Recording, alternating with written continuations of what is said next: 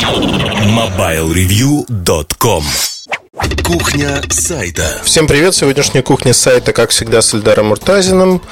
Это подкаст Mobile Review. И мы поговорим по просьбе нашего слушателя Артема Степанова. Он заказал тему про деньги, попросил. Эльдар, расскажите ваше отношение к деньгам, вообще про деньги. Что это такое, как к этому относиться.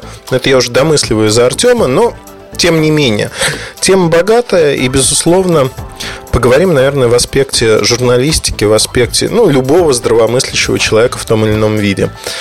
Я не отношусь себя к революционерам и считаю, что деньги очень важны в нашей жизни.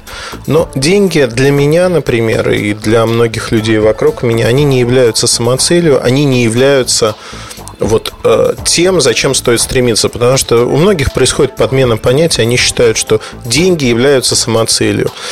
А деньги – это возможность реализовать то, что вы хотите. Это возможность сходить в театр, в кино, в хороший ресторан, поехать куда-то. То есть деньги здесь – получить образование, например. Деньги очень важны как э, некое мерило того, что вы можете позволить себе в том или ином обществе, в том или ином социальном срезе. Поэтому я к деньгам отношусь без пиетета как такового, да и, в общем-то, трачу их совершенно с легкостью на те вещи, которые меня интересуют. А, я очень часто слушаю подкасты «Радио Гринч». Денис, э, рекомендую еще раз, я уже рекомендовал эти подкасты.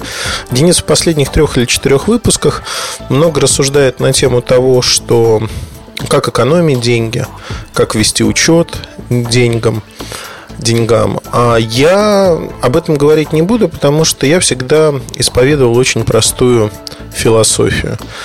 Если вы много тратите, надо еще больше зарабатывать. То есть с каждым годом мои траты растут больше, чем мои доходы.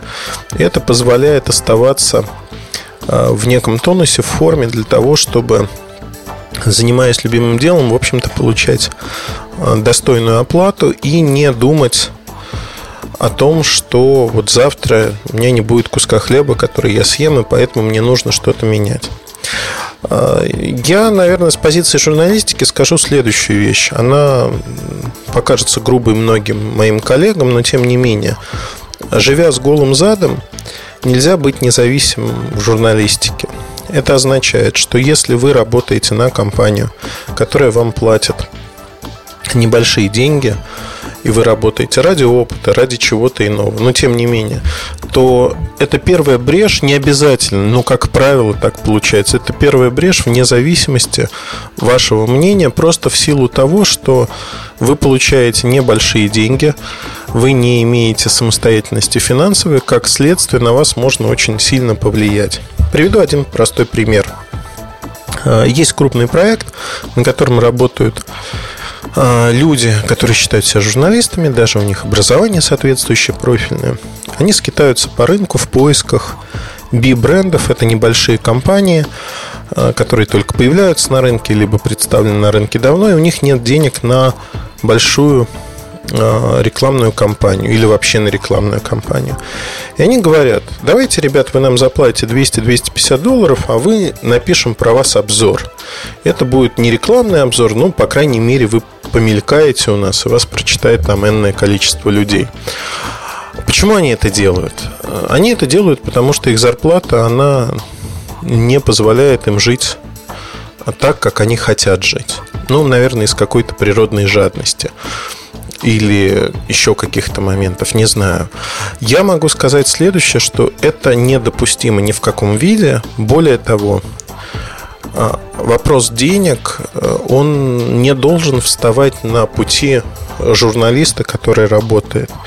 То есть э, вопрос денег для журналиста может обсуждаться, когда он работает на фрилансе, то есть независимый журналист, который дает какую-то интересную статью для того или иного издания. Тут можно обсуждать вопрос гонорарной ставки. Но обсуждать и пытаться намутить что-то помимо той зарплаты, которая есть у вас, меняя свое мнение, это недопустимо ни в каком виде. Но это проституция. Давайте называть вещи своими именами. То есть люди, которые так поступают, это проститутки. Опять-таки, не стоит на меня обижаться, я просто констатирую факт. А, если говорить о деньгах в широком смысле этого слова, то, как мне кажется, здесь э, очень хорошая фраза, но она рассказывается в качестве анекдота, что происходит революция в России, и большевики говорят о том, что мы хотим, чтобы не было богатых. Столыпин в гробу переворачивается и говорит, а, вы знаете, а мы стремились к тому, чтобы не было бедных. Вот моя жизненная позиция заключается в том, чтобы вокруг меня были люди, которые самостоятельно могут заработать на свою жизнь, и они не были бедны. Это не значит, что я выбираю таких людей. Очень часто люди окружают себя а, товарищами, друзьями, просто приятелями своего круга и формируют такой искусственный мирок. То есть не взаимодействуют со средой, меняя ее, а просто формируют выборочно такой мирок и говорят, что Приведу один простой пример. Он очень характерен, наверное. У меня есть очень совершенно замечательная приятельница. Она живет, как ни странно, на Рублевке. И не в силу того, что у нее муж с Рублевки, а потому что она всего добилась самостоятельно. Тетка изумительная, хорошая, и с ней можно поговорить на разные темы. Так вот, э, у нее все было хорошо до относительно недавнего времени, 3-4 года назад, в бизнесе наступил крен, и она совершила несколько ошибок, которые вычеркнули ее на некоторое время, в общем-то, из среды. То есть у нее остался особняк, у нее осталась машина, у нее не было денег даже на бензин, чтобы заправить свой Бентли. Ну, бывает всякое, да. И в нашей стране очень часто люди твоего круга не прощают тебе того, что ты куда-то падаешь. Они исчезают с горизонта. Знаете, как будто этот человек заразился несчастьем, заразился миазмами заразы. И а, его отталкивают от себя, потому что боятся, что это перекинется на ваше финансовое благополучие или еще что-то подобное. И тут, а, в общем-то, появляется знаете, такое отторжение. Те друзья, которые ходили к вам, ну, псевдо-друзья, которые ходили к вам чуть ли не через день, восхищались вами, они неожиданно исчезают в никуда. Мне кажется, в жизни каждого человека такие ситуации должны быть, потому что тут-то все и выясняется, кто друг, кто враг, кто по-настоящему, кто не по-настоящему. Я совершенно помню хорошо такую же примерно ситуацию у Жени Чичваркина, когда он неожиданно остался в Лондоне, потому что не смог вернуться в Россию. И он выяснил за следующие полгода, кто есть кто по отношению к нему, кто испугался, кто продолжал общаться. Мне кажется, это достаточно показательно всегда. И деньги тут задают определенный статус, потому что они очень часто затуманивают сознание. Очень многие вещи кажутся более простыми, чем они есть на самом деле. Очень многие отношения кажутся настоящими, но они не такие. И я вам хочу порекомендовать сериал «Небесный суд», или фильм «Небесный суд», там играет Хабенский, Пореченков. Я его недавно посмотрел, и мне он очень понравился одним очень э, важным посылом, что в этом фильме есть некая загробная жизнь, некий высший суд. Э, на том свете присутствует Дон Аморе, такой итальянец, который стреляет, значит, в сердца, и э, очень часто люди влюбляются друг в друга. Но если он стреляет с двух рук и не промахивается, а если вот он промахивается, то э, попадает в одного человека, а второй человек соглашается с тем, что его любят. И э, там звучит такая фраза, это очень часто общественный договор о том, что ты меня обеспечиваешь, а я позволяю себя любить. Ну или что-то подобное, или изображаю любовь. У меня мой другой товарищ, он достаточно известная персона в московских кругах, да и в российских, наверное. Он говорит следующее, что есть определенный тип девушек, ну, назовем вещи своими именами, проституток, которые стоят настолько дорого, что это уже не напоминает э, проституцию, это не продажная любовь, это просто любовь, потому что это стоит чрезмерно дорого. Но это игра, и это надо понимать всегда, что это игра, и главное не заиграться в эту игру.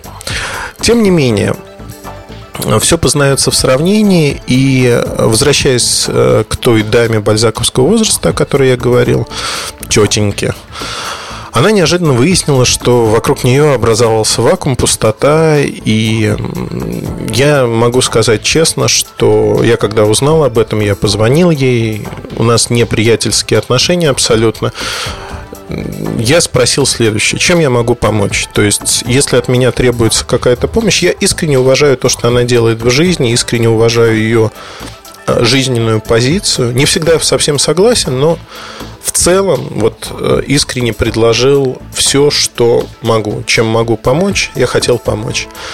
И меня, знаете, что поразило? То есть, э, человек не просил чего-то вот такого, она сказала просто, Эльдар, большое спасибо за предложение. Мне сейчас ничего не нужно. Мне нужно осмотреться, понять, что я буду делать. Это человек, у которого, в общем-то, не было в кармане фактически ни гроша. И огромные долги из-за вот этой ситуации. Понимаете, вот не потому, что она меня не обременила чем-то.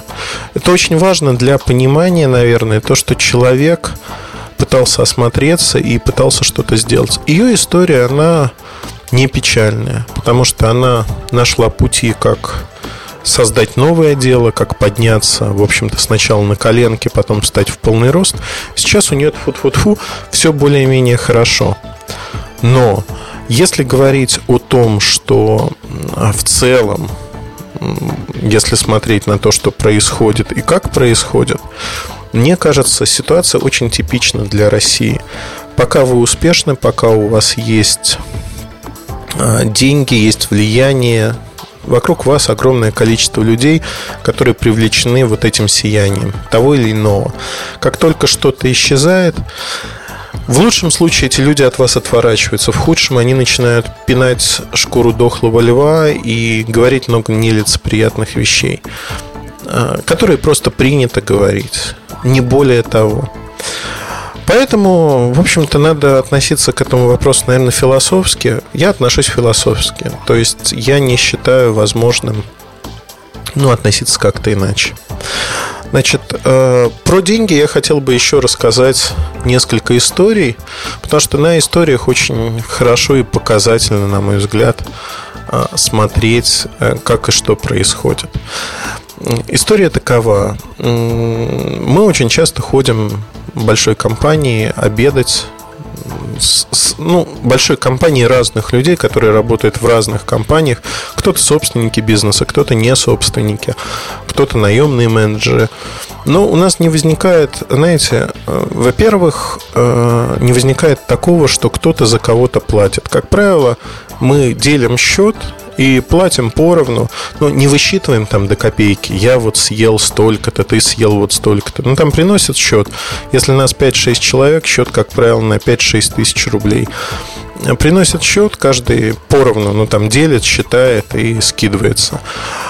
И э, для нас, наверное, таким неформальным правилом стало, что когда появляются новые люди, мы смотрим на то, как они себя ведут. И, э, в общем-то, честно предупреждаем, что счет мы разделим. Это очень показательно. Есть люди, которые, э, понимая, что счет будет разделен на равные части, они пытаются набрать всего побольше и подороже. Ну, невольно так получается. Никто внимательно за ними не следит, но это видно. И, как правило, это просто один из штрихов к портрету, если хотите. Есть люди, которые напротив, э, ну там берут только, я не знаю, чай, напиток или еще что-то, просто потому что они не хотят. Это тоже показательно. Я очень не люблю э, есть на презентациях. На презентациях, фуршетах и тому подобных вещах. Ну, меня клинит. Я могу это делать, но очень часто не люблю этого делать. Но вот недавно была большая презентация компании Intel а, там с едой и прочими вещами, я просто ушел оттуда. В силу того, что пообщаться и услышать все, что я хотел, я услышал. Я пошел ужинать рядом в любимый ресторанчик, который люблю. Почему? Можно было бы поесть, пообщаться с людьми ну, как-то вот претят мне. Не знаю почему, да, это не снобизм абсолютно, но претят, потому что несколько раз за свою жизнь я слышал от друзей пиарщиков, вот, знаете, тоже такой стереотип, журналисты приходят пожрать. мне неудобно как-то, чтобы про меня такое говорили. Это раз. Два. Все-таки мы приходим ради совершенно иных вещей. И такое отношение мне лично претит. И более того, э, ну, я не вижу проблемы в том, чтобы покормить себя, друзей, пригласить кого-то и одним словом заплатить за себя. Вообще, э, вот это заплатить за себя тоже является, мне кажется, показателем зрелости человека зрелости, развитости, ну, как угодно.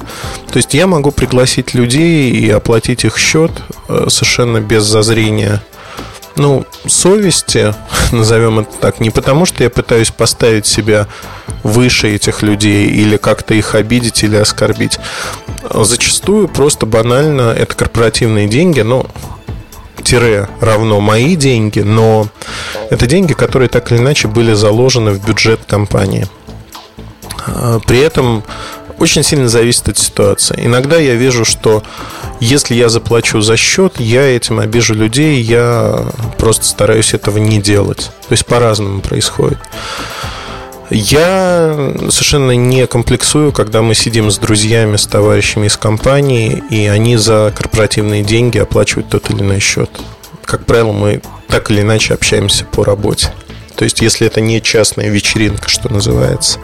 То есть, тут тоже нет никакой проблемы. Но мне претит, когда... Я расскажу просто одну историю, э, которая меня, конечно, поразила до глубины души. Я до сих пор нахожусь под впечатлением, иногда ее рассказываю. Э, телевизионный журналист, не очень известный, но, в общем-то, работающий на одном из центральных каналов. Мы попали в одну из поездок, и этот журналист приносил чеки за такси, за Макдональдс, просил какого-то особого внимания, а, за музеи. То есть он считал, что вывезя его в другую страну, компания должна обеспечить ему все и вся. То есть, условно говоря, его развлечения, его поездки, чуть ли не его покупки. Как мне кажется, это неправильно. Ну, в силу того, что ну, это как раз-таки вот логика ущербная достаточно. Каждый человек должен быть способен жить посредством и платить за себя самостоятельно. Если вы приезжаете в другую страну и хотите посетить музей, вы должны понимать, что вы должны, вот просто обязаны заплатить за себя сами. И это норма. По-другому не бывает. Мне кажется, ну это настолько дико звучит, что вот какие-то люди требуют чего-то, хотят, говорят. Компании часто развращают, когда они э, боятся отказать э, тому или иному журналисту и оплачивают его счета вот такие. Но мне кажется, это взятка вот в прямом и недвусмысленном виде. Единственное, что я считаю, ну, обратная ситуация возможна. Я считаю, что для журналиста в поездке э, мобильный интернет, не мобильный интернет даже, а интернет, Wi-Fi в гостинице просто необходим. И иногда э, компании просто закрывают глаза и не платят. Но Wi-Fi может стоить в некоторых странах совершенно чудовищных денег. Там 20, 30, 40 евро на устройство в день. А, в таких случаях, конечно, я пытаюсь взять эти деньги э, с компании, потому что для меня это является необходимым пакетом по работе. Очень часто я не заикаюсь даже на эту тему, ну, то есть спрашиваю, включено, нет, не включено, не позаботились, окей, плачу сам, самостоятельно. Или пользуюсь своей мобильной интернет-симкой, у меня там интернет-роуминг по всем странам мира около 8 гигабайт в месяц. Я как раз выбираю примерно столько. Если говорить о э, вот этом аспекте, мне кажется, тут э, ну вот какое-то недопонимание, что ли. Знаете, отношения, ну, я не хочу сейчас, да, говорить о том, что меня прибирает гордость и прочее, но э, в Mobile Review люди, которые работают, они получают адекватную, нормальную зарплату. Эта зарплата выше, чем средняя зарплата по рынку. И можно просто посмотреть, где ребята отдыхают, как они отдыхают в каких странах мира, что они могут посмотреть, что они могут себе позволить. Кто-то выбирает хорошую машину, кто-то выбирает хороший отпуск в интересной стране мира. Это не максимальные зарплаты на рынке. Потому что можно пойти э, в ту или иную компанию к вендору и зарабатывать в два, в три раза больше. Да, зарплаты отличаются, безусловно, но э, можно воровать деньги в какой-нибудь российской компании, связанной с интернет-бизнесом, что делает э, несколько человек хорошо мне известных и гордиться якобы своими зарплатами. Можно, но это некрасиво, потому что это деньги не заработанные, по сути. Я не буду разводить морали, говорить, что эти деньги не принесут счастья, они бла-бла-бла. Вопрос не в деньгах в этом аспекте. Вопрос в том, какое удовлетворение вы получаете. Знаете, как это? Э, человек, который тырит деньги у своей компании или там у партнера – Э, я с Денисом Литковским полностью согласен, генеральный директор Связного, о том, что то, что вы делаете в жизни, на вашу психику накладывает неизгладимый отпечаток. Вот если вы тырите эту мелочь из карманов, у вас и психика будет такой. Ну вот невозможно избежать одно и другое. Конечно, мы живем в реальном мире, где есть э, реальные зарплаты, есть реальные проблемы. И я вам честно могу сказать, вот для себя я в свое время решил простую и осознанную вещь, что когда я пришел в журналистику, я поговорил в своей семье и сказал, ребят, вы привыкли к определенному уровню жизни этот уровень жизни в журналистике, он не может быть достижим по многим причинам. Я не знаю, смогу ли я заниматься помимо журналистики чем-то еще, потому что есть определенный конфликт интересов. Я на него позже пошел, забегая вперед. Но надо понимать, что как минимум год-два те суммы, которые я получаю, они будут ну, просто смешными по сравнению с тем, как мы жили до этого момента. И для меня было очень важно, что близкие для меня люди, они меня поддержали. Они сказали, да, если ты считаешь, что это правильно для того, чтобы раскрыть себя, для того, чтобы заниматься этим, мы тебя поддержим. И это очень важный показатель. Это очень важно для вас, что вас любят не потому, что у вас есть деньги, вот такая-то сумма вы не покупаете эту любовь. И человек, который рядом, он понимает, что для вас раскрыть себя, найти себя очень важно. Найти себя в том или ином деле. Да, есть позже, вот знаете, чем вы старше становитесь, тем сложнее что-то изменить в силу того, что копится огромное число обязательств перед родными, близкими, родителями, друзьями, которые надо выполнять. В конце концов, перед теми, кого вы наняли на работу. То есть у меня вот на сегодняшний день обязательства почти перед ну, где-то 40 человек.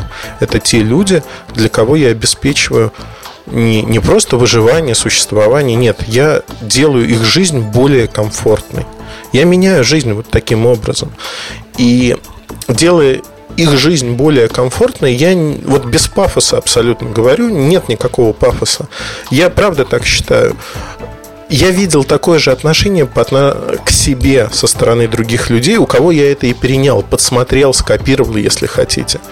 Я считаю, что на сегодняшний день очень важно понимать, что вы живете в мире, в котором э, деньгам придается непропорционально большое значение. Они важны. Они, безусловно, важны. Но Давайте поговорим о том, что важно помимо денег еще иметь что-то за душой. Деньги не являются самоцелью. На деньги вы можете реализоваться. У меня есть э, знакомый, который Э, поставил во главу угла именно погоню за деньгами. Сегодня он стоит ну, миллионов 20, наверное, долларов. При этом человек ведет образ жизни не такой не очень вызывающий. У него страсть к накоплению денег. Такой Скрудж Макдак. Вот он копит эти деньги. Зачем? Не знаю. То есть, когда я ему задаю вопрос, ну, это крайний случай, надо понимать это. Я ему задаю вопрос. Дорогой, объясни мне, а зачем тебе все эти деньги, если ты их не используешь? Ну, вот для чего? Деньги должны работать, ответ. Никто в этом не сомневается, но э, если у тебя нет жизни, и ты посвятил свою жизнь просто тому, что ты куешь деньгу с непонятным результатом, не отдыхая, без перерыва в выходных, не э, реализуя это деньги, это мертвый капитал. Мертвый капитал, который не работает. Это просто нолики на электронных счетах, которые не приносят ничего. как мне кажется, э, вы знаете, у меня э, были в жизни разные ситуации, да. Э, была ситуация, когда не было денег на то, чтобы доехать на день рождения к другу или там на выходные, не на день рождения, на выходные к другу, не было денег на жетон метро туда-обратно и на автобус. Ну вот не было денег, потому что там через три дня а, была некая получка, еще что-то. Это было очень давно, но тем не менее. Такой период полгода у меня был, когда я жил а, фактически на очень небольшие деньги, и это меня подтолкнуло к тому, чтобы эти деньги зарабатывать. Я в последующие полгода заработал столько, наверное, сколько...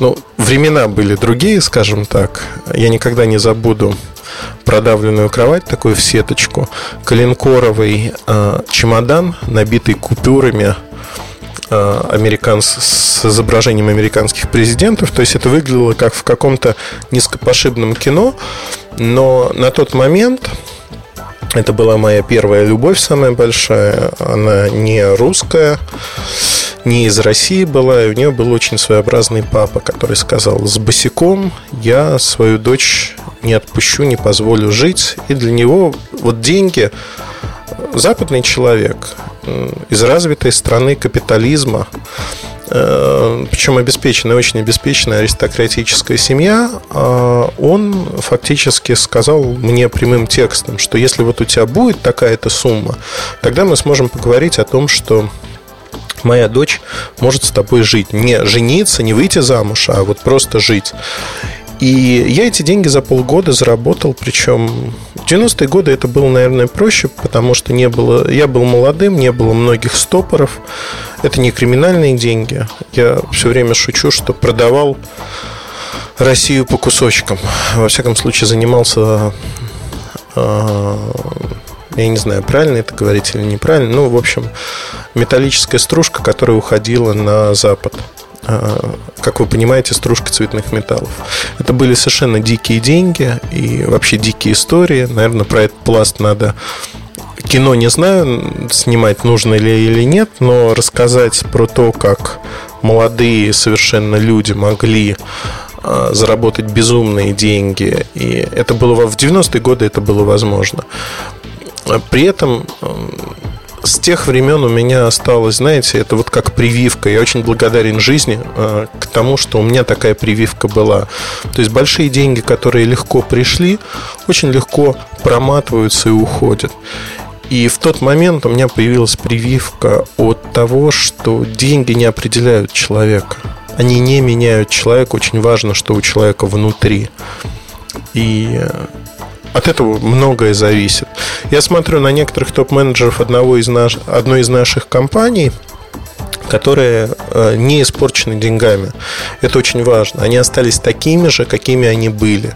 Несмотря на то, что э, их заработок и то, что они получают, измеряется давно другими суммами, но при этом их привычки, их отношения к жизни осталось ровно таким же. И вот эти люди у меня вызывают искреннее уважение, потому что они не поменяли себя, они не изменили себе. И это очень правильно, это очень хорошо. А, другой пример, наверное, ну, я вот много говорю, зачем не знаю, потому что ну, не то, что не знаю. Я излагаю вещи, с одной стороны, банальные, с другой стороны, это мой жизненный опыт, который продиктован тем, как я живу, как живут близкие мне люди. Ну, еще немножко буквально. Я считаю, что деньги, я об этом уже сказал, не должны определять вашу жизнь. А, очень часто мне парируют и говорят о том, что попробуйте прожить вот в нашей шкуре, когда от получки до получки денег банально не хватает, и вот все очень сложно. Я отвечаю на это следующее. Каждый в своей жизни выбирает ту жизнь, которую он ведет. Я не верю, что нельзя реализовать тот или иной образ жизни. Меня прервали звонком, я не помню, на чем остановился, потому что долго комментировал другую тему. Если говорить э, про, вот опять меня отвлекают, если говорить про деньги, наверное, пару вот моментов, которые я хотел бы сказать. А, по-моему, вспомнил, о чем говорил. Про то, что очень часто люди говорят, что у них нет возможности зарабатывать, не воруя э, нормальные деньги. Это не так, это неправда, это оправдание того, что вы не хотите что-то менять в своей жизни, не хотите что-то делать. Всегда есть возможность заниматься тем или иным любимым делом и зарабатывать деньги, но при этом приходится много работать. Много работать, пытаться проломить головой бетонную стенку, потому что очень часто ваше любимое дело, скорее всего, на данном этапе не приносит никаких денег ни вам, ни окружающим людям. Соответственно, надо стать лидером в этой области для того, чтобы туда стали инвестироваться деньги, так или иначе, вы получали часть этих денег. А, к сожалению, вот э, многие люди, они пытаются идти в кильваторе, они не пытаются стать э, той пробивной силой, которая открывает там новые возможности. И их можно понять, да. Есть те, кто умеют бороться, есть те, кто не умеет бороться. Вопрос-то, в общем-то, житейский. Но в любом случае человек может обеспечить достойное существование в любой стране, в любом городе, себе, своей семье. Для этого нужно работать. Это мое глубокое убеждение. Потому что всю свою жизнь, я вот тут не кривлю душой вообще никак, всю свою жизнь я работал, работал много, и все, что я имею сегодня, я имею благодаря своей работе. Вот не больше, не меньше. И я себе не представляю, как можно э, не работать. То есть я понимаю, скажем так, было много ситуаций, когда меня приглашали на работу в ту или иную компанию. Ну, например, э, меня приглашали на работу в компанию Nokia.